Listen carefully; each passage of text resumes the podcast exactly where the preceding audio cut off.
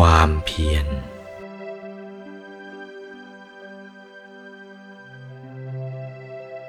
ในการบำเพ็ญภาวนา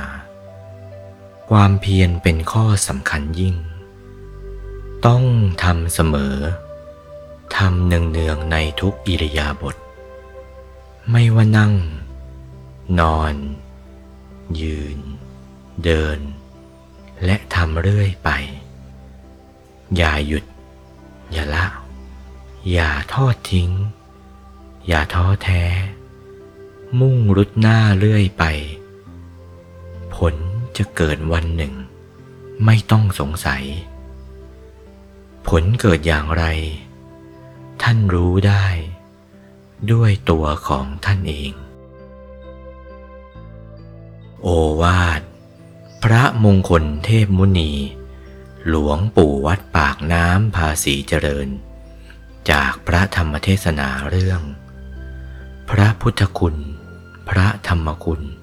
พระสังฆคุณ